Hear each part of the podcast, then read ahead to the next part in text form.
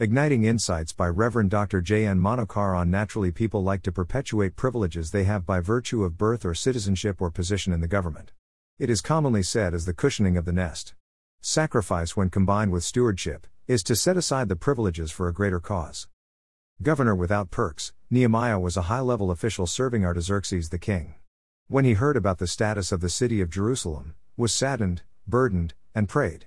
He got favor in the eyes of the king as his face indicated his sorrow when he served as chef or cupbearer. God in his sovereign plan, deputed Nehemiah to be the governor, that he would rebuild the city. He served for 12 years. He refused to accept allowance of food, as it was to be raised by increasing the tax of Jewish people.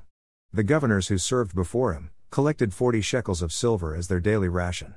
Their deputies, servants following the example of the governor, used to lord over people by extracting extra money for themselves. Nehemiah extended his hand to do the work in building the wall and did not acquire any land or assets. Nehemiah 5:14-16. Paul worked, as an apostle. Paul had the privilege to be supported by the church for his personal needs and ministries. Yet, Paul chose to work and take care of his needs and even the needs of his colleagues. Acts 20:34, 1 Corinthians 4:12. Patriarch, Abraham, Isaac and Jacob lived in tents.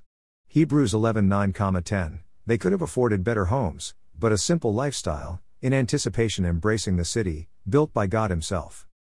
Lord Jesus Christ, the greatest model of our Lord and Savior Jesus Christ, though He was in the form of God, did not count equality with God a thing to be grasped, but emptied Himself, by taking the form of a servant, being born in the likeness of men.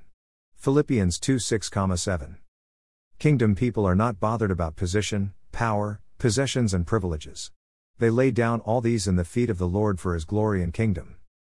Is sacrifice the mark of my stewardship?